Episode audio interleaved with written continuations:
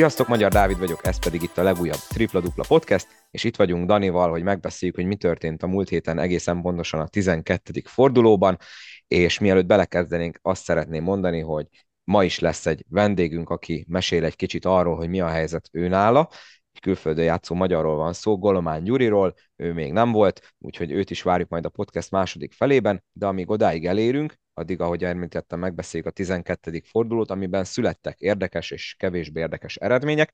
Dani, először is üdvözöllek, és engedd meg, hogy itt mindenki előtt beköpjelek, hogy boldog 21. születésnapot. A buli az, ha jól tudom, jó volt a meccs kevésbé, amit előtte megnéztetek. Ugye a, Vasi El van szó, a Körment Falkóról. Az bántóan sima volt, a buli az mennyire volt sima? Szia Dávid, üdvözlök, én is ismételtem minden kedves hallgatót, köszönöm szépen.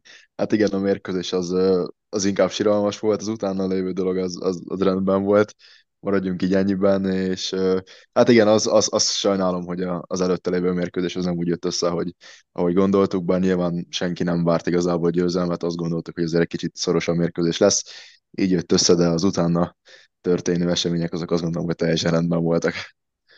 Nagyon helyes, nagyon helyes, meg kell ünnepelni a 21-et. A mai dologra azt gondoltam, hogy itt is vigyünk bele egy kicsi ilyen kis játékszerűséget. Hét meccs, hét kérdés, ezt találtam ki. De készültél kérdésekkel, én meg majd improvizálok közben, úgyhogy akkor, ha már beszéltünk erről a körment falkóról, akkor kezdjük is ezzel. 65-101 nagyon sima volt, mint ahogy az mostanában a, a Falkó kiemelt rangadóira igaz volt sajnos. Ugye mi szerettük volna azt hinni, hogy meg lehet szorongatni a, a vasi sárga feketéket, de hát egyelőre a rangadóikat olyan szintű ellentmondás nem tűrően tudják le, hogy igazából már lassan az lehet az egyik kérdés akár ezzel kapcsolatban, hogy ha a Falkó komolyan fogja venni, már pedig miért ne venné komolyan, ugye most már nem lesz nekik BL sem, kedden este vesszük fel ezt a podcastet, most 3 6 hatkor, hatkor kezdik az utolsó bajnokok ligája mérkőzésüket otthon a Löman ellen, szóval akkor lesz-e vajon valakinek is esélye ez ellen a Falko ellen, hogyha teljes kerettel vannak, mert egyelőre tényleg uh, igazából az a baj, hogy se az Alba, se most a körment, előtte se a szolnok, ráadásul az ugye szolnokon volt idegenben, szóval egyelőre senki nem tudja még csak megszorongatni sem a Falkót, ugye az az egyvereségük a bajnokság elejéről a Szeged ellen, igazából az meg lehet, hogy csak egy ilyen kis, ilyen kis aberráció itt a, a, a nagy egyenletben, úgyhogy igazából én nekem ez a kérdésem, hogy meg lehet ezt a falkót szorongatni, hogyha ők így komolyan veszik és egészségesek maradnak a szezon hátralevő részében. Én azt gondolom, hogy igazából esélytelen, tehát hogy itt megint tényleg azért, azért megy a harc, hogy ki lesz az ellenfél, és ki kaphat ki majd a falkótól a döntőben. Nehéz igazából ezekről mit mondani, ugye te is mondtad, ugye igazából bucira vertek minket, bucira verték az Alágerszeget, az Albát és a Szolnokot is, átlagban több mint 20 ponttal nyerik a meccseiket, hazai pályán ez közelít igazából a 30-hoz, úgyhogy amikor tényleg teljes erőbedobással játszanak, akkor tényleg ki kell mondani, várhatatlanak és kinőtték a magyar bajnokságot, én azt gondolom jelen pillanatban. Körmenden is igazából egy negyedik adtak esélyt, akkor még meccsbe volt a körben, de ez elmondható egyébként a többi rangadóról is, ugye szólnok, az a Lagerszeg, illetve az Alba, és ez megfigyelhető volt, hogy az első negyedben azért mindenki úgy meccsben tudott lenni, és igazából utána egy teljesen másik sebességfokozatra kapcsolnak, és állva hagyják az ellenfeleiket. Ez nyilván jön abból, hogy nagyon, bőr, nagyon bő rotációjuk van, de amit így tényleg körben szurkolóként rossz kimondani, az, hogy, hogy elmegy nézni a játékukat, mert nagyon jó kosárlabdát játszanak, tűpontosak, élesek, ott vannak minden labdán, plusz 30-nál is nem látod, hogy a fiatalok jöttek volna föl, hanem akkor át be a pot, az egy perccel a vége előtt jött a pályára, de a Perlis végig fönn volt, a Taibi körmend elleni meccseke szokásához híven ugyanúgy megállíthatatlan volt. A nagybetűs csapat a Falkó elképesztően dominánsak, elképesztő, hogy milyen, milyen szintet képviselnek, és hogy milyen szinten kosárlabdáznak ennek tudatában fájdalmas egy kicsit a magyar kosárba szempontjából az, hogy nem sikerült a BL-ből a továbbjutás, mert a keret azt, mint tudjuk, meg volt ugye ehhez. És mondjuk ki, hogy, hogy azért itt majdnem osztálykülönbség volt ismételten a csapatok között. Azért 40 ponttal, közel 40 ponttal nyerni egy Vasi klasszikon idegenben, még ilyen kerettel is azt gondolom, hogy az, az elképesztő, és, és körben szurkolóként ez letaglaló. Úgyhogy uh, igazából nehéz bármit mondani szakmailag erről a meccsről, mert 40 pont volt a különbség, úgy játszottak, ahogy kell, nagyon jól védekeztek, kivették a kulcsembereket, a Morgannek igazából megmozdulása sem volt, egyedül talán a Dolbert és a Jogó dicsérhető, akik úgy azért próbálkoztak, de ezen kívül nagyon senki, és ahogy mondtam, a Falko tényleg csapatként olyan szinten nő itt a magyar mezőny fölé, hogy, hogy azt el kell ismerni, és ki kell mondani, hogy jó nézni azt, amit ők csinálnak, mert igazából ennek van értelme. Igen, és hát a jövőkép is valami hasonlót fest, mert ugye most eléggé olyan hírek jönnek hogy Szombathely környékéről, hogy a haladásnak el fogják engedni a kezét, ugye a foci csapatról van szó. Nem tudom, hogy ez magával hozza azt, hogy esetleg még több pénz vándorol a, a Falkóhoz, már ugye most is eléggé komoly dotációt kapnak a, a, a bizonyos helyekről, ugye aki akar utána olvas, volt erről a fórumokon egy, talán egy vagy két héttel ezelőtt eszmefuttatás, mindegy, ebben ne is menjünk bele, de igen, hát a BL-t az biztos, hogy ők is sajnálják, mi is sajnáljuk olyan szempontból, hogy jó lett volna legalább azért tovább, hogy jövőre biztosan főtáblás legyen az aktuális magyar bajnok, aki valószínűleg megint a Falkó lesz, de persze nyilván a labda gömbölyű, ezt nagyon jól tudjuk. Neked is volt egy kérdésed ezzel a meccsel kapcsolatban, nem tudom, hogy azzal akarsz-e foglalkozni, mert megmondom őszintén, nem igazán értettem, hogy mire gondolsz. Ugye az, az volt a keresem, hogy egy ilyen különbségű hazai pályán elszenvedett rangadón, elszenvedett vereségnél kell, hogy valamilyen dolog történjen a vesztes csapatnál. Én most gondoltam itt mondjuk egy, egy légiós cserére, vagy például valami ilyesmire, mert azért azt, azt gondolom, hogy, hogy 36 ponttal tévés mérkőzésen hazai pályán nem kaphatsz ki, és legalább küzdeni kell az utolsó másodpercig, és ezt megmondom őszintén, én itt a mérkőzésen a saját csapatunk részéről nem láttam, hogy itt 40 percig küzdtünk, küzdöttünk, kapartunk volna. Igazából én elfelé gondoltam ezt a kérdést, hogy itt kell valami olyasminek történni, ami, ami esetleg egy ilyen egy kicsit komolyabb dolog, nem pedig egy, nem tudom, egy megszidás például. Hát én azt mondom, hogy nem, mert ez, sajnos ez a realitás, ugye itt az elmúlt percekben te is levezetted. Ha jól emlékszem, Kocsis Tamás mondta is a mérkőzés utáni sajtótájékoztató, hogy hát ez nem volt igazából túl jó teljesítmény, most nem tudom szó szerint idézni, de... Gyalázatos volt, ha jól emlékszem. Igen, tehát igazából kimondta, ami, ami, ami fontos. Hát ez van sajnos. Tehát ha csak mondjuk ti kaptatok volna ennyire durván ki a, a Falkótól, nem, a szolnok is ugye nagyon csúnyán kikapott az éppen az albát is lemosták, tehát akkor azt mondanám, hogy oké, okay, de, de sajnos ez a realitás egyelőre. Úgyhogy szerintem menjünk is tovább, mert erre nem érdemes Igen. talán ennél több szót vesztegetni. Az első meccs az előző fordulóban az a múlt csütörtöki Szeged-Sopron volt, 93-105. Potosniknak lehet, hogy már most elkezd beérni kicsit a munkáját Sopronba, illetve ha visszaemlékszel, valamelyik adásban talán én tettem föl egy ilyen kijelentést a Szegeddel kapcsolatban, hogy jók meg minden, de kevesen vannak, és ez előbb-utóbb visszaüt, és hát kezdődnek kezdenek látszódni azok a jelek, hogy itt esetleg az, hogy ugye alapból rövid rotációval dolgozik Lazics mester, illetve közben elkezdik kiismerni a játékot, itt ugye Vúrizsnak a nem létező kinti dobásaira gondolok. Szóval, ha őt sikerül megfogni, akkor, akkor nagyon nehéz helyzetbe kerül ez a Szeged, és most is ez történt, de inkább akkor mesélj te, Dani, mert egyrészt te is hoztál ezzel kapcsolatban egy kérdést, illetve láttad is ezt a mérkőzést, ha jól tudom, teljes egészében. Igen, ezt a mérkőzést láttam teljes egészében, egy nagyon-nagyon szórakoztató mérkőzés, közel 200 pont esett a mérkőzésen, nagyon jó meccs volt. Potosniknak a munkája abban a szempontból látszik már most a Sopronon, hogy a City személyében hozott egy, egy olyan centert, aki ezt a piszkos munkát, a dirty work teljes mértékében elvégzi, a két meccsen játszott, a két meccsen szedett összesen 28 lepattanót, és mind a kétszer közel, az első meccsen nem, a másodikon már egy izmos duplát rakott bele a közösbe. Igazából a Sopron az első és a negyedik negyedben játszott jól, a két köztes negyed a Szegedé volt. Nagyon, tényleg nagyon-nagyon izgalmas és jó mérkőzés volt. Ha a Szegednek itt jött ki az, hogy rövid a rotációja, hogy a, a Laknak nem volt jó mérkőzése, az ő pontjai nagyon-nagyon hiányoztak. Ezzel szemben a magyarok nagyon jó teljesítményt nyújtottak a Szegedben, gondolok itt most a Zsírosra, Mucára, Bognár Kistófra leginkább, de a fiatalok közül a Kohillerik és a Szilárd is nagyon jó teljesítményt nyújtott. De tényleg, ahogy te is mondtad, a Vurizs nem létező triplája miatt, ugye, hogyha az ellenfelek elkezdik majd őt föladni, és behúzódnak róla, akkor, akkor igazából ez a Szeged simán várható, és ugye nekem itt a Vurizs triplával kapcsolatban van ugye a kérdésem, hogyha a Vurizs triplája nem érkezik meg, akkor a Szeged befejezheti a szezont a 11. és 11. hely között, ugye ez már erősen alsóház.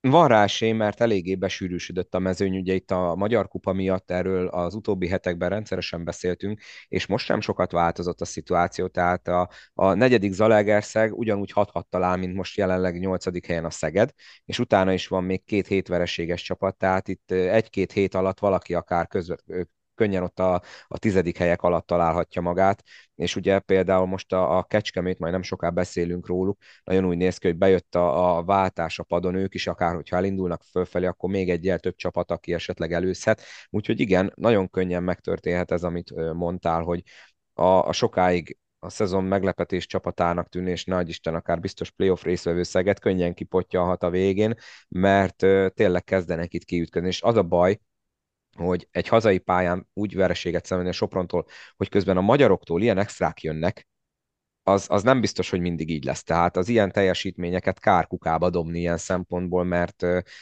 mert na, valljuk be, nem mindig jönnek meg azok a magyar pontok, amik most érkeztek Szegeden. Tényleg ilyen, hogy egyszerre mind a, a, a három felnőtt és a, a két U23-as korú is jól játszon, ez nagyon ritka, nem csak a Szegednél, hanem máshol is, és ezért nagyon kár ezért a mérkőzésért, mert tényleg ezek extrák voltak. És hát nem tudom, ugye Vuric elmondta annó nekem itt a podcastben, hogy ez inkább mentális, mert az egyetemen nagyon jól dobott kintről. Volt 40% fölötti szezonja is az egyetemen, de tehát lehet, hogy megint az van, ugye most is 37 percet játszott, előbb-utóbb, hogyha nem is fizikálisan, de mentálisan biztos elfáradt, de inkább az, hogy csak egy kísérlete volt. Tehát ez is azért sokat elmond, hogy ennyi idő alatt is csak egyszer dobott kívülről, és ahogy mondtad, ugye azért többször behúzódtak róla, nem tudom, hogy ezt a mentális gátat esetleg fel lehet-e valahogy oldani. Nyilván ilyenkor előjönnek az edzői dolgok és az edzői felelősség, mert ugye jó pedagógusnak is kell lenni, nem csak jó taktikusnak. Kíváncsi leszek minden esetre, kár lenne érte, de de az biztos, hogy ez a, ez a hazai vereség ez még fájni fog az elszámolásnál,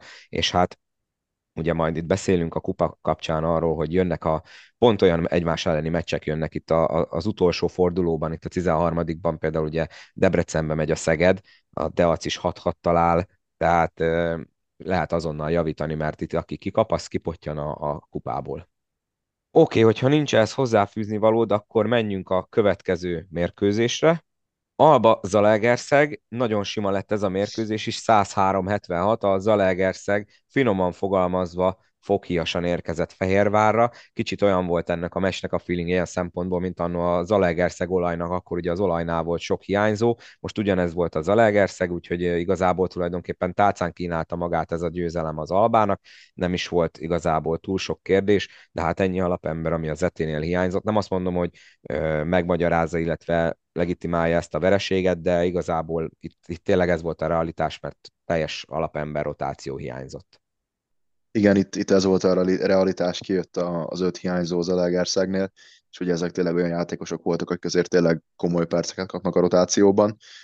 Lelépte őket igazából az alba, ez volt a realitás, nagyon komoly egyéni teljesítmények voltak, a Digital ismételten egy 20 patonos mérkőzés, illetve a Barnettnek volt még egy nagyon-nagyon combos dupla-duplája, több mint 20 pont, több mint 10 lepattanó, úgyhogy az alba igazából átrohant az a Lagerszegen, ez volt a realitás, ahogy említettük már többször, erre szerintem több szót nagyon nem is éri meg fecsérelni.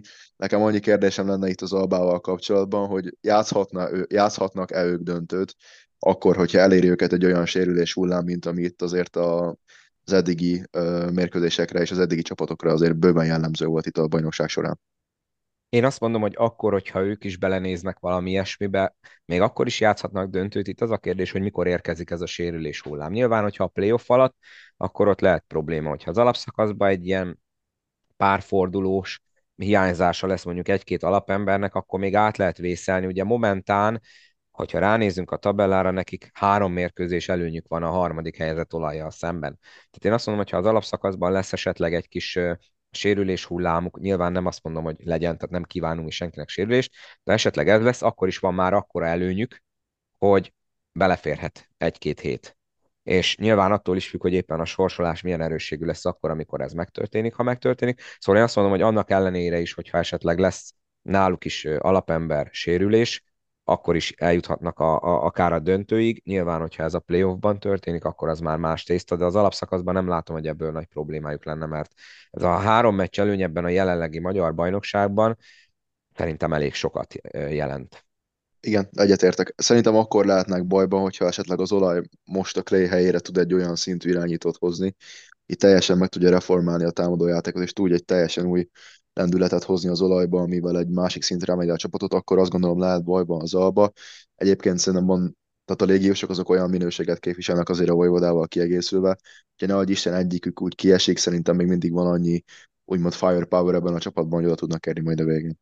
Igen, és akkor náluk még nem is említettük azt, hogy a Vojvoda mellett azért ott vannak más magyarok is, tehát néha onnan is jöhet akár egy-egy extra. A, a takástesoktól ugye láttunk már tavaly is jó mérkőzést, Kas Balázsban is benne van, ugye nemrég volt neki egy öt triplás mérkőzése, tehát hogyha ha olyan van, akkor lehet, hogy esetleg őtőlük tud jönni az a hiányzó extra. Úgyhogy én azt mondom, hogy nekik egyelőre ilyen szempontból szerintem nem kell félni. Az a Legerszeg meg hát igen, tehát most ugye rá lehet fogni ezt a vereséget a sok sérülésre, de előtte is azért ott is akadozik a gépezet, illetve hát akadozott korábban is már a gépezet.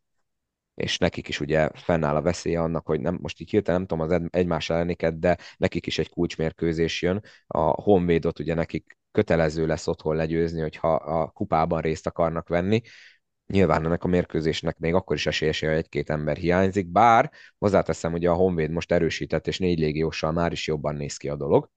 De akkor menjünk is rá akkor erre a mérkőzésre, hogyha már így ezt beharangoztam, mert ugye 20 ponttal győzték le a Deacot, azt a Deacot, amelyik múltkor legyőzte hosszabbítás után az Albát, úgyhogy a Debrecen is most megmutatta a rövid idő alatt a két ellentétes arcát, 80-60 lett ez a mérkőzés. Lehet ezt arra fogni, hogy egyel többen lett a Honvéd, egy légiós plusz ennyit jelente, vagy itt valami más volt szerinted a, a titok nyitja? Nem gondolnám, hogy az feltétlenül az oka a 20 pontos különbségnek, hogy most a, az André Wesson bemutatkozott a Honvédnál. Vannak ilyenek, ez most valószínűleg nem a Deasz napja volt, nyilván nem néz ki jól az, hogy 20 ponttal kapsz ki, igazából majdnem azt mondom, hogy az utolsó Honvéd ellen. A Honvédnak egyébként jó napja volt, az Isaiah Brown egészen tehát formában játszott, 36 ponttal a szezon második legmagasabb pontszámát dobta meg, ugye a LAK 38 után ez a második. Igazából a Brownnak bejött minden, és mondhatni ő rendezte le egyedül igazából ezt a partit. Kiemelném még a Honvéd oldaláról Hajdú Pétert, aki 12 ponttal, négy sikeres triplával segítette a csapatát, és a Henry is szedett ismételten 10 lepattonó fölött, úgyhogy azért voltak itt is stabil teljesítmények.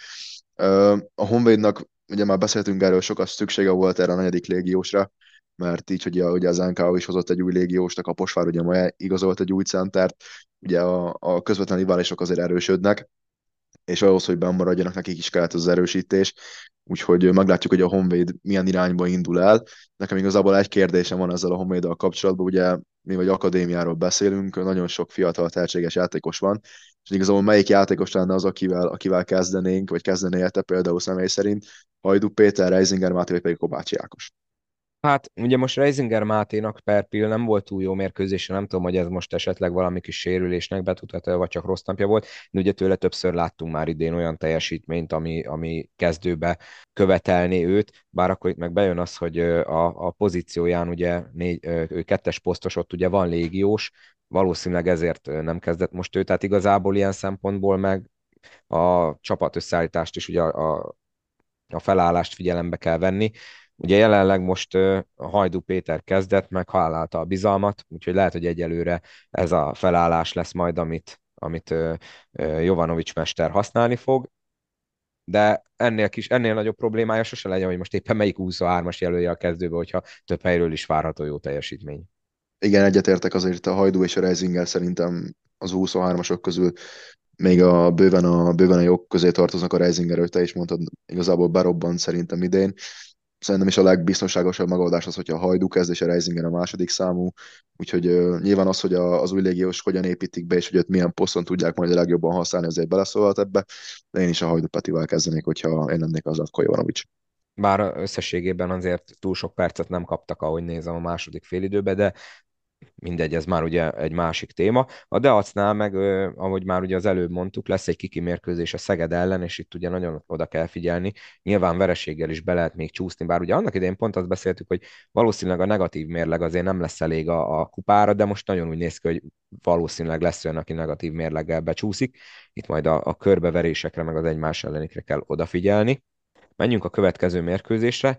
Kaposvár Kecskemét. Előbb ugye mondtad, hogy igazolt egy új játékost a, a, a Kaposvár, illetve új edző is lett, méghozzá a szlovén válogatottnál dolgozó szakemberről van szó, méghozzá Dalibor Damjanovics személyében, hát azért nem egy nevetlen szakemberről van szó, bár mind tudjuk, hogy ez nem feltétlenül jelent automatikus jó szereplést a magyar bajnokságban, és egy kanadai légióst is szereztek, egy magas embert, méghozzá James Jean-Marie személyében, az jó kanadai francia neve van az úriembernek.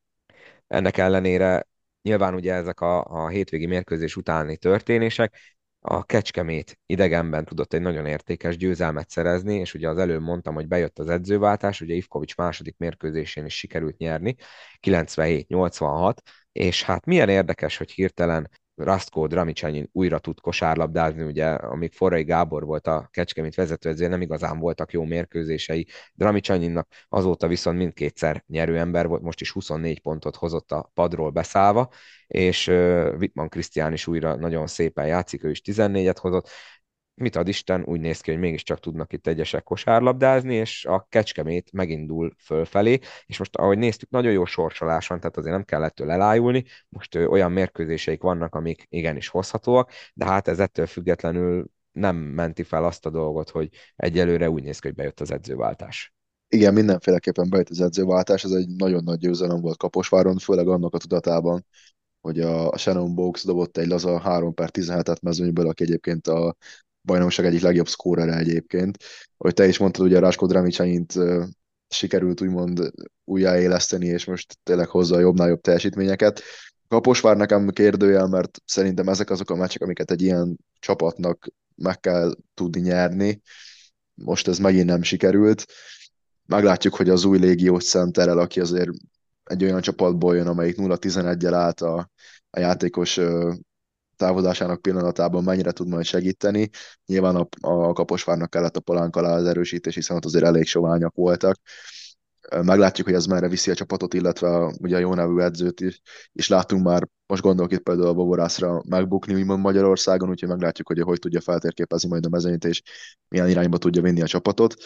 A ahogy te is mondtad, ugye jó sorsolásuk volt, ezek nyerhető mérkőzések, viszont az a kérdés, hogy vajon a Ivkovicsal képesek, lehetne, képesek lehetnek el megtartani ezt a jó formát, és akár így a körbeveréseknek köszönhetően bejuthatnak-e majd a rájátszásba?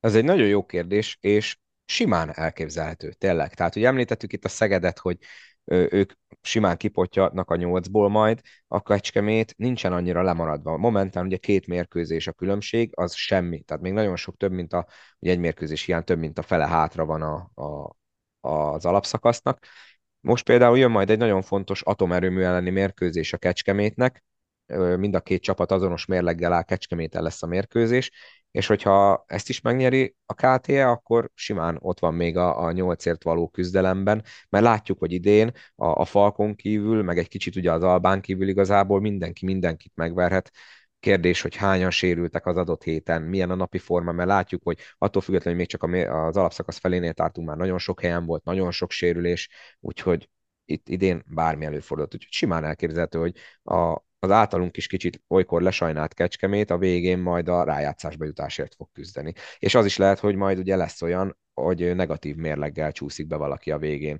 A nyolcadik helyre, ugye tavaly a Paks 14-12-vel nem jutott be, idén lehet, hogy valaki negatív mérleggel lesz ott a nyolcadik helyen. Én azt sem tartom kizártnak. Igen, simán elképzelhető, és ugye ez azért érdekes kérdés, mert pár fordulóval ezelőtt még arról beszéltünk, hogy lehet, hogy a kecsónak kiesési gondjai lesznek, most meg ugye mekkora fordult a világ hirtelen két hét alatt, úgyhogy meglátjuk, hogy merre az irányba megy majd az ő szezonjuk innentől. Na, a Paks is ugye elindult fölfelé, megint egy fontos győzelmet szereztek, ezúttal az oroszlány győzték le 95-82-re, és ugye itt előbb mondtam, hogy majd jövő héten jön egy nagy rangadó ilyen szempontból a Kecskemételen, de azért a Paks is most szépen csendben a harmadik győzelmét szerezte zsinórban, és már is ők is ott vannak. Hogyha az előbb elmondtam a Kecskemétről, hogy küzdhetnek még a rájátszásért, ugyanez igaz a Paksra is, akik szintén 4-8 állnak, és ugye itt lehet azt mondani, hogy ha majd visszajönnek a sérültek. Igen, sima, sima mérkőzés volt ismételten a Paks részéről. A Kashim Nicholson nagyon jó igazolásnak tűnik, a nagyon stabil teljesítményt hoz, de ezt már tavaly láthattuk tőle nyilván teljesen más célokért küzdő Szegedben.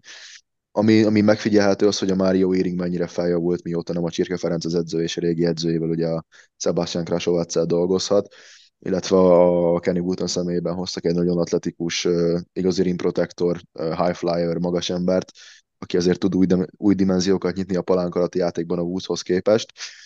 Az igazából itt a kérdés, hogy tényleg a Csirke Ferenc volt a gond Pakson, és vajon meddig juthat az ase, amit már így félig, félig meddig megválaszoltál, akkor, hogyha majd az Elnix János tényleg visszatér a, a rotációba, hiszen ugye jöttek a hírek, hogy ő már a csapattal edz. Hát igen, ez egy nagyon nehéz kérdés. Nem is tudom, hogy mit válaszoljak hirtelen erre. Én szeretném azt gondolni, hogy nem Csirke Ferenc volt a gond, de ugye akkor, amikor már látszott, hogy, hogy itt edzőváltás lesz, akkor jöttek olyan hírek Paksról, hogy nem teljesen jó a viszony közte meg a játékosok között, de, de itt is elég furcsa, hogy azóta nem túl sok változás történt a keretben. Ugye Nikolson azt hiszem utána jött már, ugye, a Csirke Ferenc Igen, távozása után. igen, igen. Tudjuk, hogy egy játékos cserével is lehet azért ugye elég nagy változtatást eszközölni itt a magyar bajnokságban, de mondjuk úgy, hogy nem, nem, tett rossz, nem tett rosszat az edzőváltás szerintem a Paksnak. Nyilván kellett hozzá az is, ugye, hogy Nikolzont igazolják, és hogyha visszatérnek a, a sérültek, akkor meg elsőre azt mondanám, hogy harcban lesznek a rájátszás, és valószínűleg így is lesz, de azért ne felejtsük el, hogy például Eilingsfeld János alapembere a Paksnak, de az egész felkészülést ki kellett hagynia, tehát kvázi őt újra be kell építeni, és ugye annyira alap, hogy, hogy a többieknek majd igazodni kell hozzá, szóval lehet, hogy az eleje azért nem lesz annyira zöggenőmentes, de nyilván ez meg, megint az, mint amit már korábban elmondtam, hogy ennél nagyobb problémája ne legyen egy vezetőedzőnek, hogy egy Ellingsfed Jani szintű játékost kell beépíteni menet közben. Igen, egyetértek veled ebben a kérdésben, és ugye most érkezett ugye Kucsara Csaba például, ugye Jászberényből a B csoportból ő is már be is mutatkozott, illetve azért még a sérültek között van egy Gulyás Milán, akinek eddig szerintem egy egészen jó éve volt a sérüléseig, úgyhogy van ott még tartalék a Paksban, meglátjuk, hogy hogyan sikerül őket majd beépíteni, és hogy hogyan fognak elosztani a percek de, de igazából a Paks lehet így a, a Kecskeméthez hasonló csapat, és akár simán lehet, hogy egy, egy nagyobb winning streakkel akár meg is ossomolhatják a nyolcadik helyet, vagy akár a hetediket, itt tényleg a körbeverések annyira kiszámíthatatlanok, hogy szinte esélytelen megjósolni azt, hogy az első kettő helyen kívül ki hol fog végezni, úgyhogy ha valaki tényleg kicsit belenyúl, és egy jobb szériába bele tud kezdeni, és azt tudja folytatni, akkor jó formán bárki esélyes lehet arra, hogy nyolcba jusson. És mi a helyzet az oroszlányjal, mert ők ezzel a vereséggel nagyon nagy veszélybe került a, a kupa szereplés. A Sopronnal fognak játszani egy, egy olyan szempontból kiki mérkőzést, hogy ugye a többi eredményre is figyelni kell. Nagy csalódás a remek kezdés után az OSE. Nagyon nagy csalódás ezen a mérkőzésen, és én azt gondoltam, hogy ezek közelebb lesznek. Nyilván ugye a, a legjobb pontszerzőjük, a Kylie Ridley nem játszott, két extrájuk volt most a Khalid Thomas, illetve a DeAndre Goldstone, ők ketten nem tudták győzelemre vezetni a csapatot, nyilván ettől azért több kellene a kiegészítő emberektől, illetve a légiósoktól is. Csalódás az oroszlány, főleg ahogy kezdték a szezont, ugye meg is énekelték őket nem is egyszer, nem is kétszer, hogy, hogy simán akár négybe is juthatnak. Most egyelőre ez nagyon nem így néz ki, és ugye a kupájuk is veszélyben van. Egyre hangosabbak azok a hangok, hogy, hogy akár egy edzőcserével próbálkoznának, vagy, vagy az segíthetne a csapaton meglátjuk, ugye ők is cseréltek légióst, az új légiósuk ugye az AJ John már be, be is mutatkozott, ugye a Rally Harris Jefferson helyre érkezett a, a játékos, meglátjuk, hogy esetleg ezt tud-e új lendületet adni a csapatnak. Tényleg negatív csalódás egyelőre az oroszlány, főleg a nagyon komoly kezdés után. Én, én el tudom képzelni azt, hogy ők lemaradnak a rájátszásról is, és nem csak a kupa 8-as döntőről. Egyetértek. Na és az utolsó mérkőzés, amiről beszélni kell, Pécs, Szolnok, talán pár ezt is mondtam, hogy félek ettől a mérkőzéstől, és beigazolódott, mert bár ugye megtörtént az edzőváltás, és szinte végig az olaj járt előrébb, 15 ponttal is vezetett a vendégszolnok, de sikerült végül 94-86-ra kikapni. Mondok pár érdekességet, amiben én látom a vereség okát. 16 eladott labda, rengeteg és ehhez kapcsolódóan mondom, hogy a, a meccs előtt az ötödik legtöbb labda eladása volt az olajnak, a meccs után már a legtöbb eladott labdája van az olajnak a szezonban. Meccsenként 13,8. Az nagyon sok, szerintem. Sok. Illetve a parád és a rossz büntetőzés, az ugye már több mérkőzésen gondot okozott, most is 22-ből mindössze 12 ment be, tehát nem elég, hogy a, a Pécs plusz 16-szor, bocsánat, plusz 12-szer állt oda 34-szer a büntető vonalra, de a 34-ből 29, tehát plusz 17 pontot szerzett csak a vonalról. Ennyi. Ennyi. Hozzáteszem, Pongó Máté parádésan játszott, de sokat kellett a pályán lennie, valószínűleg elfáradt a végére, ugye Clay hiányában ő az egyetlen igaz irányító, 37 percet játszott, 26 volt, tehát teljesítményére nem lehet panasz, de, de a végére azért látszott, hogy elfáradt a komplet csapat, és a Pécs pedig hozta, amit eddig, tehát az a nagyon kemény, sokszor faltat háron történő védekezés, és meghozta megint az eredményét, a végén behullott egy-két tripla, az olajnál meg ugye a sok eladott labda, ami megpecsételte szerintem a csapat sorsát. Igen, ebből a mérkőzésből semmit nem láttam, megmondom őszintén, ugye ekkor történt a születésnapi ünneplés, úgyhogy a statisztikát követtem, tényleg meglepő volt, hogy végig a szolnok ment, és a végén ugye a, a page egy új szintre kapcsolni. Megmondom őszintén, én is tartok a, a holnapi körmendenke a mérkőzéstől, nem vagyok egyáltalán maga biztos. Nagyon-nagyon kellemetlen ellenfél az NK, a faltat áron védekeznek, mennek minden labdáért, nem ismernek elveszett labdát, jó dobóik vannak, nagyon jó légiósaik vannak, közben-közben az jönnek az extra magyar teljesítmények, most a Meleg Gergő ismét nagyon jól játszott, úgyhogy, úgyhogy meglátjuk, amit ugye mondtam a szolnoknál, pedig én azt gondolom, hogy jön egy irányító, szerintem most nem, nem bántásként, de szerintem a Kleinél lehet azért jobbat találni ilyenkor is a piacon. Tud szerintem változtatni majd a szolnok játékán nagy mértékben, ha lesz egy igazi formaszabász, aki, aki már tényleg rendelkezik mondjuk európai tapasztalattal, és tudja, hogyan kell a csapatot irányítani. Úgyhogy szerintem a szolnok szezonjának a nagy kérdőjele most az, hogy milyen játékos jön, és ő, ő hogy tudja majd befolyásolni a csapatot. A Pécs pedig ott áll 6 6 az ötödik helyen, 5-1-es hazai mérleggel, úgyhogy igen, igen, hát hogyha Pécsen, Pécsen lenne ez a körmend elleni mérkőzés, akkor mondanám, hogy jogosan félsz, így azért kellemetlenek, de, de azért az idegenbeli együtt az azért jelent valamit, szóval nagyon-nagyon meglepődnék, hogyha körmenden győzne az NKA, de egyáltalán nem lehetetlen. Hát nem lehetetlen, főleg úgy, hogy nem tudjuk, hogy a Cook még játszani fog-e, úgyhogy meglátjuk. Igen, és ugye ez egy hétközi forduló, szerda, csütörtök, illetve pénteken vannak mérkőzések, úgyhogy utána is fogunk jelentkezni egy podcasttel. A női magyar kupát azt pont ma sorsolják, úgyhogy szerintem még én úgy gondolom, hogy idén meg fogják ejteni a, a férfi magyar kupának is a, a sorsolását, de meglátjuk, megmondom őszintén, nem találtam semmi infót arról, hogy mikor fogja az MKO ezt sorsolni, de a lényeg az, hogy mikor legközelebb beszélünk, akkor már tudni fogjuk, hogy kik azok a, ki az a nyolc csapat, aki ott lesz a Zsíros Tibor férfi magyar kupa döntőjében, ami egyelőre ugye hivatalosan nem tudjuk, hogy hol lesz, nekem van egy olyan fülesem, hogy az új fehérvári multifunkciós csarnokban lesz, de ez természetesen nem hivatalos. Ha nem így lesz, akkor senki ne törjön pálcát felettem. Igen, érdekes tényleg, hogy itt megint az utolsó fordulóban még, még nem tudjuk a, a nyolc csapatnak a kilétét, úgyhogy megint lesz miért igazából izgulni, és van tétje bőven ezeknek a mérkőzéseknek. Na ez volt tehát a 12. forduló, és akkor nézzük, hogy ki mit alkotott hétvégén, illetve hát az előző héten a külföldön játszó magyarok közül. Kezdjük a remek hírrel, Hanga Ádám visszatért a hétvégi Abaliga mérkőzésen, a Studenski Centár elleni mérkőzésen idegenben Podgoricában játszott 14 percet, ez alatt dobott 5 pontot, leszedett egy lepatot, illetve volt egy asszisztja is, 4 per 2 dobott a mezőnyből. Nem is ez a lényeg, hanem az, hogy Ádám visszatért, és pont ma este játszanak egy nagyon nagy rangadót, most kezdődik majd 7 órakor a Reál elleni hatalmas Euroliga derbi, úgyhogy hál' Istennek erre már felépült Ádi, és ez ugye nekünk olyan szempontból is nagyon fontos, hogy ugye az február azért elég hamar el fog érkezni, és szükség lesz rá az Izland, illetve az Olaszország elleni selejtezőn. Igen, örülünk, hogy visszatért a pályára, és uh, tudott is egyből segíteni a csapatán. A meg reméljük, hogy a, az ex csapat ellen valamit uh, valami kis extra tud majd beletenni tényleg, amit te is mondtad, hogy a legfontosabb az, hogy, hogy a válogatott ablakra ő már százszerzadékos formában érkezzen, és milyen nagyobb segítségre tudjon lenni a válogatottnak. Az ABA ligában jól áll az Vezda, az Euróligában már kevésbé. Nézzünk át akkor Lengyelországba. Ugye múlt héten Váradi Benin volt a vendég, és két napra rá játszottak a Glivice ellen. Hát kicsit megjigszeltük őket, és úgy látszik, mert hazai pályán itt a hadgyőzelmes széria véget ért, és 79-85-re kikaptak, kisebb meglepetésre, és Beni egy 7.8 lepattanó, 11 gólpasszos mérkőzést hozott 30 perc alatt, szokásos, elég jó sokoldalú játék, viszonylag gyengébb mezőny százalékkal, de, de nem hiszem, hogy ő rajta múlott volna, és hát kár ezért, szép volt ez a hat győzelmes széria, ennek ellenére ott vannak a, a harmadik helyen ugyanolyan mérleggel, mint két másik csapat, az Anvil továbbra is veretlen. Igen, ismételten sok oldalú játék, közel tripla-dupla, most nem jött össze a győzelem, de ugye nagyon nagy szériában voltak benne, azért azt gondolom, hogy a, a szopot még mindig esélyes arra, hogy, hogy a legjobb négy között végezzen majd a lengyel bajnokságban. Úgyhogy van ilyen kisiklás, egy minden sorozatnak meg kell szakadni egyszer, nekik ez most a Glivic ellen szakad meg pont hazai pályán.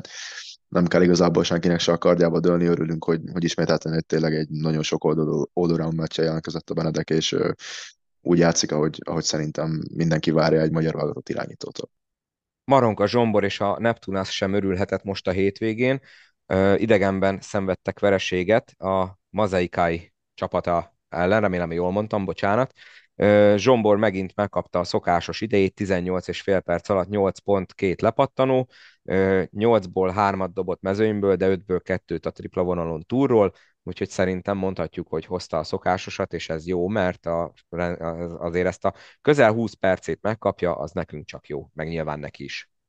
Ezt a mérkőzést, ezt egyébként láttam, az összefoglalóját, egy hosszabb összefoglalót láttam még hozzá, azért, mert a ex-körmend irányító Kamau Stokes az első meccsét pont az ellenfélben játszotta, úgyhogy kíváncsi voltam, hogy hogy teljesít, úgyhogy ezért láttam. A Maronko Zsombor szerintem a csapat egyik legjobbja volt, ugye 40%-kal dobta a triplát ismét, az kifejezetten extra. Ez egy kiki meccs volt, végig igazából adok-kapok ment, és egy egylabdás végeredmény született, ugye. Úgyhogy most nem a Neptunásznak sikerült jobban befejezés, de, de jó volt látni azt, hogy a Zsombor bőven megállt a helyét, és nagyon tudta segíteni a csapatát egy ilyen mérkőzésen is. Nagyszerű, akkor megyünk Spanyolországba, mert menet közben úgy néz ki, hogy Golomán Gyuri is mindjárt becsatlakozik, de nézzük először, mit alkotott Somogyi Ádám.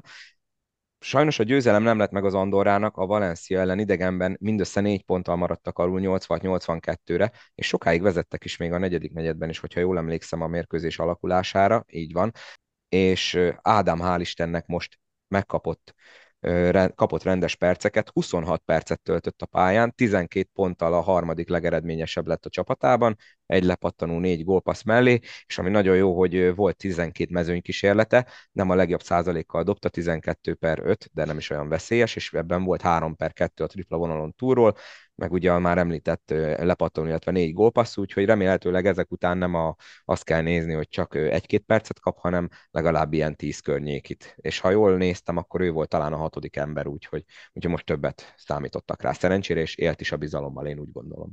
Igen, kijelenthető, hogy élt a bizalommal, és azért a Valencia egy jó nevű erős csapat.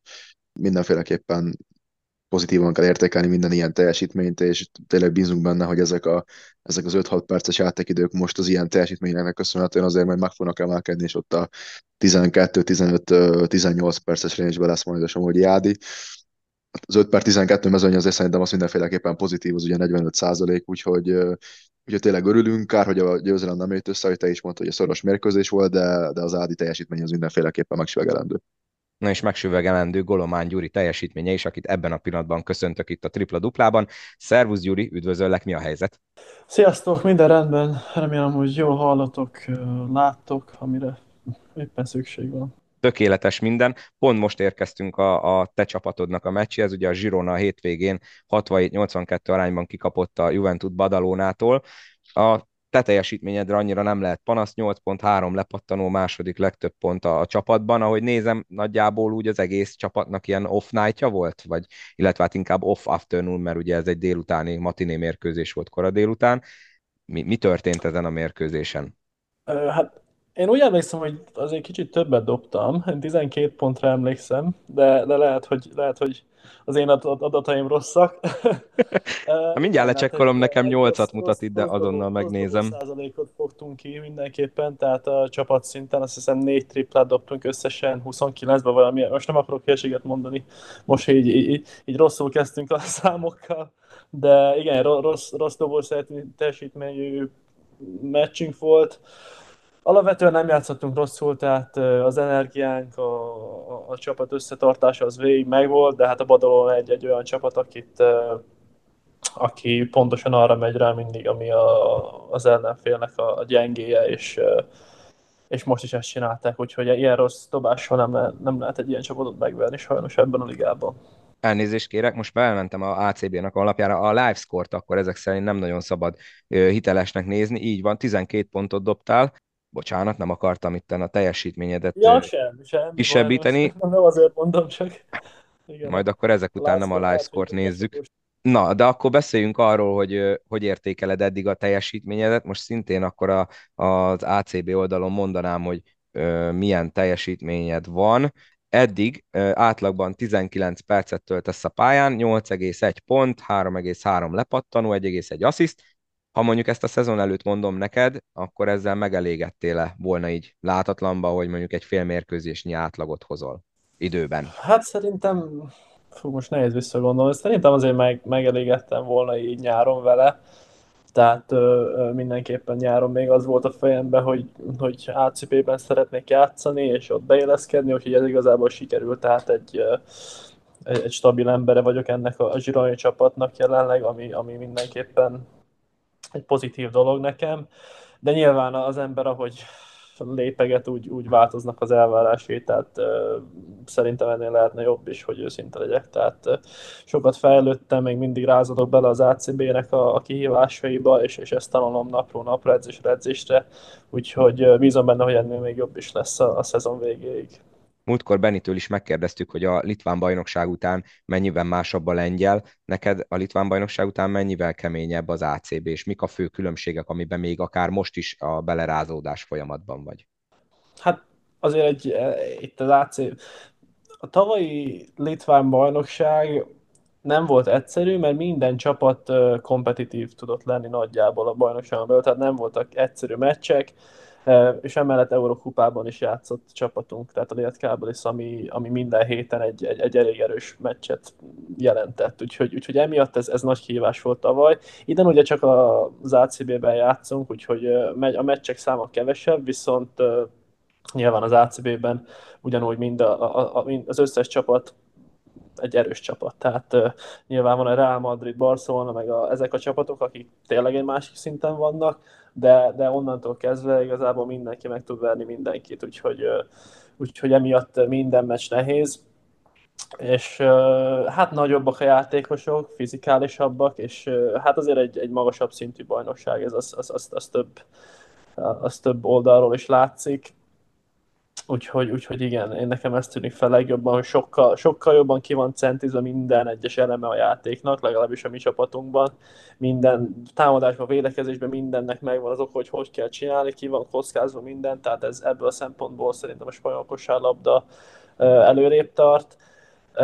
és hát nyilván, igen, igen, ahogy mondtam, nagyobbak a játékosok, fizikálisabbak, a, főleg a magas poszton a játékosok.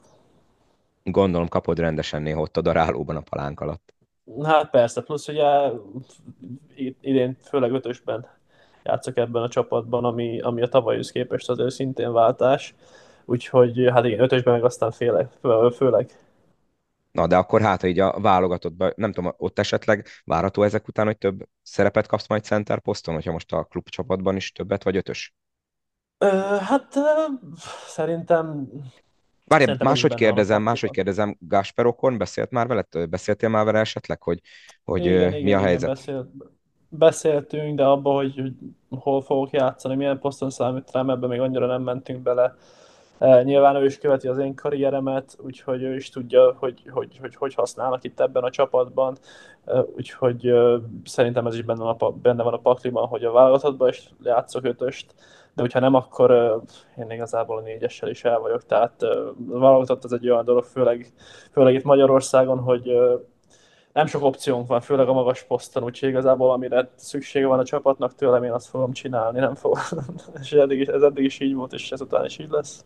Na, ezt örömmel hallom. És milyen a, az élet, milyen az élet ott Spanyolországban? Az időjárásod gondolom jóval jobb, mint tavaly Litvániában. Ezzel nem hiszem, hogy túl nagy igen, állítást igen, tettem. Igen, igen. Tehát ez, ez az, ami sokat dob az egészen, hogy, hogy látni az eget, látni a napot. Tehát tavaly ilyenkor már szerintem két hónapja nem láttam a, a sütőnapot, idén azért máshogy van. Most kicsit így december végére lehűlt itt is, tehát ö, estéken már azért nulla fok körül van, egy-két fokra lehűl, tehát azért meleg nincsen, de napközben nagyon kellemes, nagyon kellemes tud lenni, a, ki lehet menni, akár egy pulóverben is süt a nap, tehát ez jó, és a város is rendben van, tehát nem egy nagy városról van szó, hogy város, de hát igen, Spanyolországban ez, ez, ez, ez nem számít egy nagyobb városnak, de, de te minden megvan, és teljesen kultúrált, és hangulatos kis város Girona és mi a helyzet azzal, hogy mennyire fontos most úgy ott a kosárlabda Zsironában, hogy ugye a foci csapat az meglepetésre vezeti a La Ligát, nem is tudom, Dániel, a Barcelona hol van, mert most így hirtelen nézem itt az első egy-két helyet, és nem látom őket sehol. Erre a kérdésre nem szeretnék válaszolni. Igen, igen, tehát az egész városnak ez, ez most nagy sok, úgymond, hogy a, hogy a foci csapat ilyen jó teljesít. Most hétvégén is három óra nyertek, és igazából könnyedén, könnyedén verik a csapatokat, úgyhogy, úgyhogy ezt, ezt, ezen mindenki meg van kicsit lepődve, de ugyanakkor ez ez izgalommal is tölt el mindenkit itt, tehát ez egy nagyon jó dolog. De egyébként úgy alapesetben a, a, a kosára népszerű, vagy a foci ott Zsironában? Hát alapesetben is a foci azért, tehát uh, Spanyolországban a kosár és a foci is felkapott sport, de a foci pénzben is összességben általában a, a, a vezető sport ilyen helyeken de, de hát idén meg így, így nyilván most, most a foci körül, körül azért nagyobb a, a felhajtás, így hogy első a csapat, viszont ez szerintem tőlünk nem veszel sokat, mert meccseken ugyanúgy folyamatosan telt ház van, és, és teljesen jó hangulat van a meccseken, úgyhogy panaszkodni nem tudok emiatt. Milyen volt egyébként így fél egykor játszani, vasár... ugye vasárnap délután volt, ha jól emlékszem, ugye ez a spanyoloknál bevett hagyomány, vannak ezek a ebéd utáni matiné meccsek, mennyire volt ez furcsa? Meg gondolom azért nem annyira áll még rá olyankor az ember szervezete egy kemény mérkőzésre. Persze, ez, ez volt már ilyen meccsem, sőt volt korábbi meccsem is már, még talán a g azt hiszem 11-kor volt egyszer meccsem, vagy valami ilyesmi, tehát hát ez egy más, más, tehát más, hogy kell fel az ember, más, hogy táplálkozik, ez, ez, ez nagyon sok dolog ebbe belemegy, ami egy game day-en a játékosoknak oda kell figyelni, tehát ez egy full más, más sztori, de igazából amint, amint feldobják a labdát, onnantól kezdve szerintem senki nem arra gondol, hogy most éppen hány óra van, vagy hogy még mennyi idő lesz a meccs után, mennyi idő, mit evett reggelire, úgyhogy, úgyhogy onnantól kezdve nekem nem volt, nem volt probléma. És felismernek már a városban? Vannak, aha, igen, igen, igen. Általában a, a kosárlabda fanok azok fel, tehát, tehát akit a kosárlabda érdekel, azok ismernek, volt már Barcelonában is felismertek, tehát igen, de azért nem úgy van, hogy, hogy, hogy nem tudok kilépni a házból. Tehát azért Dani, te nem. is kérdeznem akarom, hogy itt megint csak én beszéljek Gyurival. Igazából ugye ezt a Somogyi is megkérdeztem így, hogy melyik az a meccsap, amelyikre így azt mondtad eddig az eddigi mérkőzésekben, hogy ez, ez kemény volt, és hogy ez tényleg más szint már. Hát most a Barszás, Hernán Gomez, vagy a reálos magas embereket be tudom mondani ide, mert hát fizikálisan, meg, meg, meg a játéktudásban összességében az, az, az mindben azért más szín, de, de szerintem az Obradorionak a, a magas emberével volt eddig, vagy a Tomicsal most hétvégén, nagyon nehéz, nehéz választani. De ja, most nem bemondanám ezt az Obradoriós, Pust, Pustav, Pustovni, azt hiszem az a neve, ukrán, ukrán, nagyon magas ember, kettő, nálam is magasabb, még egy fél fejjel és vele egy eléggé oda-vissza meccset játszottunk még, még amikor ott voltunk náluk, úgyhogy én, én szerintem őt mondanám be, de, nyilván, de ez nem azt jelenti, hogy ő a legjobb center, tehát félreértés ne essék. Persze, még egy olyan kérdésem lenne, ugye itt beszéltél elő, ugye a négyes és az ötös poszt, hogyha, hogyha te választhatnál, akkor inkább a négyes poszton játszál, vagy pedig az ötös poszton, mert igazából ugye az készíted és a magasságod alapján ugye mind a kettő poszton bőven megállnád a helyedet, akármilyen szinten igazából. Igen, ez, ez ahogy a kosárlabda változik, ez egyre egyre komplikáltabb ez a kérdés. Tehát mikor én mondjuk még elkezdtem kosarazni, akkor ez, ez, ez teljesen tiszta volt, hogy én egy négyes vagyok, aki kintről is be tudja dobni, mozgékony vagyok, magasságon megvan.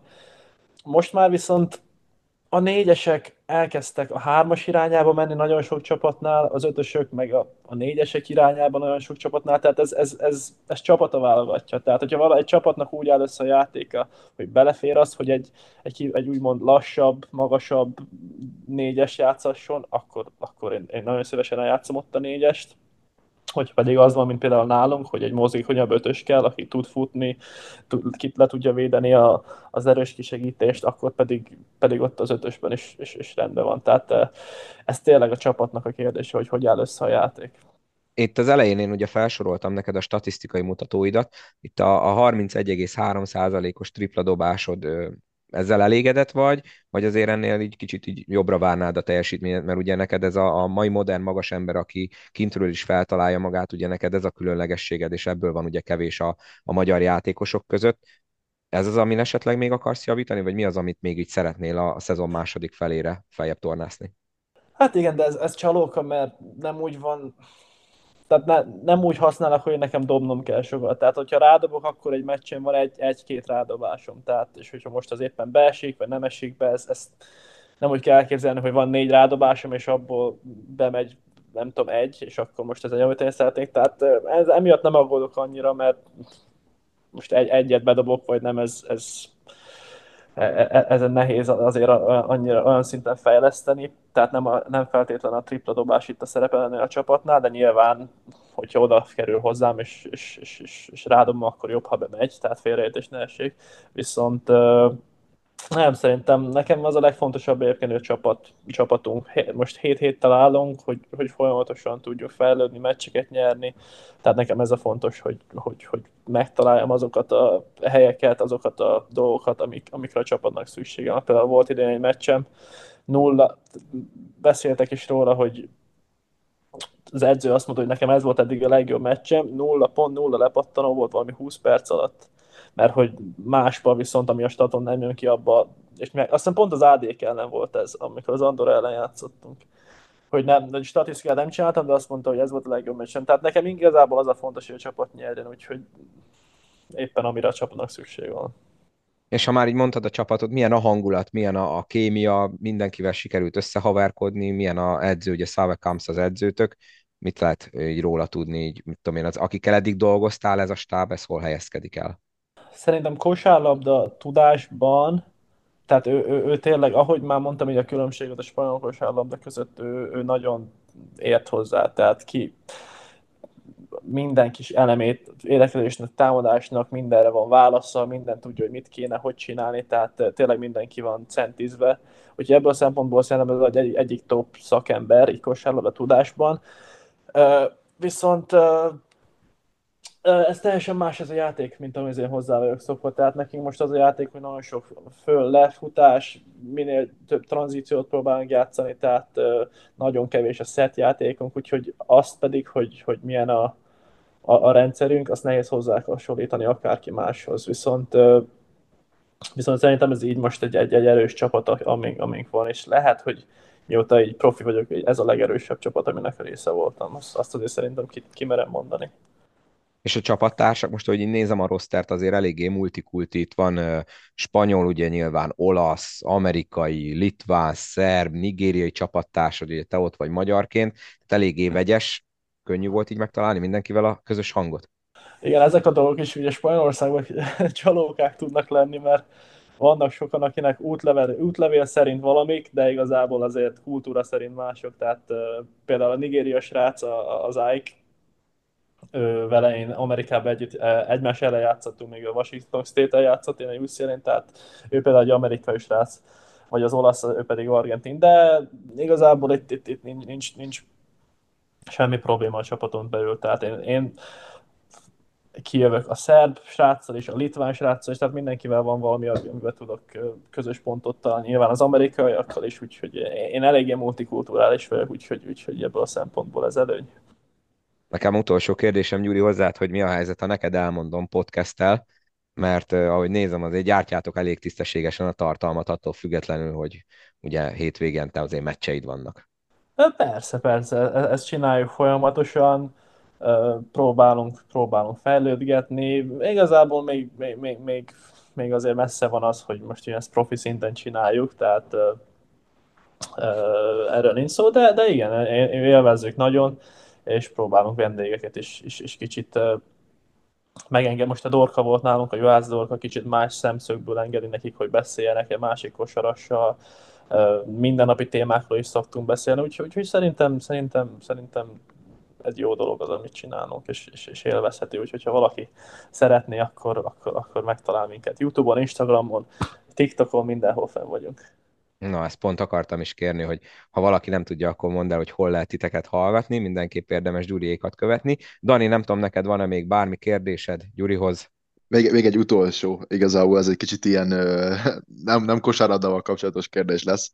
Nekem annyi lenne a kérdésem még, hogy a nyári alterálás Beethoven koncert, az top hányas koncertélmény? Ó, te... Hát igazából nekem ez, ez nagyon jó volt, mert ritkán van az, hogy el tudok menni, otthon voltam a barátaimmal, a hazai környezetben, tehát nekem ez egy nagyon jó dolog volt így, plusz Petonhofit szerettem, tehát minden összét tetszett, de hát maga a koncert az nem tudom, is voltak ezeren, tehát kevés ember hát volt. Nem, nem sokan, nem sokan. A, a, a színvonal az, az, az, nem volt a topban, de, de, de nekem, nekem ez egy jó élmény volt, meg én mindig jól érzem magam a barátaimmal, úgyhogy, úgyhogy az jó volt. Otthon lenni. Ebbe egy, egyetértünk, egyetértünk. Mert te is ott voltál? Igen, igen, igen. Ja, ja, jó van, ja. Ez a részéhez nem tudok hozzászólni, de örülök, hogy jól éreztétek akkor magatokat. Gyuri, hát köszönjük szépen, hogy itt voltál és meséltél nekünk, és akkor további sok sikert itt a spanyolban, ami természetesen továbbra is, akkor majd ezek szerint inkább az ACB oldaláról fogjuk figyelni a statisztikádat, nem a live score-ról. Jó kis beégés ja. volt ez itt a részem, úgyhogy köszönjük, hogy itt voltál. Én köszönöm szépen, én köszönöm szépen. Na, Dániel, ezt a hetet is letudtuk, de ahogy mondtam, ugye a héten lesz még egy, mert van egy igen fontos 13. forduló. Ugye a Falko és az Alba már letudta a saját csörtéjét itt korábbról, úgyhogy ők most egy kicsit pihennek. Ugye most, ahogy vesszük fel a, a podcastet, tart a Falkónak az utolsó BL mérkőzése. Mindjárt rá is pillantok, hogy hogy állnak. Jelenleg 38-35-re vezet a Le Mans, félidőben, hát reméljük, hogy legalább a búcsú szép lesz, kellenek a, a pontok, bár most így hirtelen nem tudom, hogy a FIBA hogy számolja ezeket, de a lényeg a lényeg, hogy azért jó lenne egy szép hazai búcsú a BL-től. Dani, köszi szépen, hogy itt volt, és akkor találkozunk a hét második felében. Én köszönöm ismételten a lehetőséget, és akkor már tényleg tudjuk, hogy a Magyar Kupában kik lesznek a résztvevők. Így van, így van. Nektek pedig köszi szépen, hogy meghallgattátok ezt az epizódot is, tegyetek így a továbbiakban, és ne felejtsetek el feliratkozni. Ugye most már nem csak podcast hallgató appokban lehet, hanem a YouTube-on is. Apropó, Dániel, visszahívlak egy pillanatra, melyik volt a nagyobb tömés, Woolridge Rudner Gabi ellen, vagy most Archibald Woolridge ellen? Ugye ezt a zsákolást az meg lehet nézni egyébként a podcast YouTube oldalán. Szerintem az Archibald Woolridge ellen az, az sokkal inkább kontaktzsákolás volt szerintem, mint a Woolridge ellen. Majd lehet, hogy erről kiírunk egy szavazás, vagy a podcast, vagy a kosás oldalán, úgyhogy tessék megnézni mind a két videót, és tessék eldönteni. Meg persze, ahogy mondtam, akkor tessék feliratkozni, illetve követni Facebookon és Instagramon, és akkor találkozunk legközelebb, addig is a szokásos jó kívánságaim, ugye, hogy vigyázzatok magatokra, és jó szurkolást a meccseken. Sziasztok!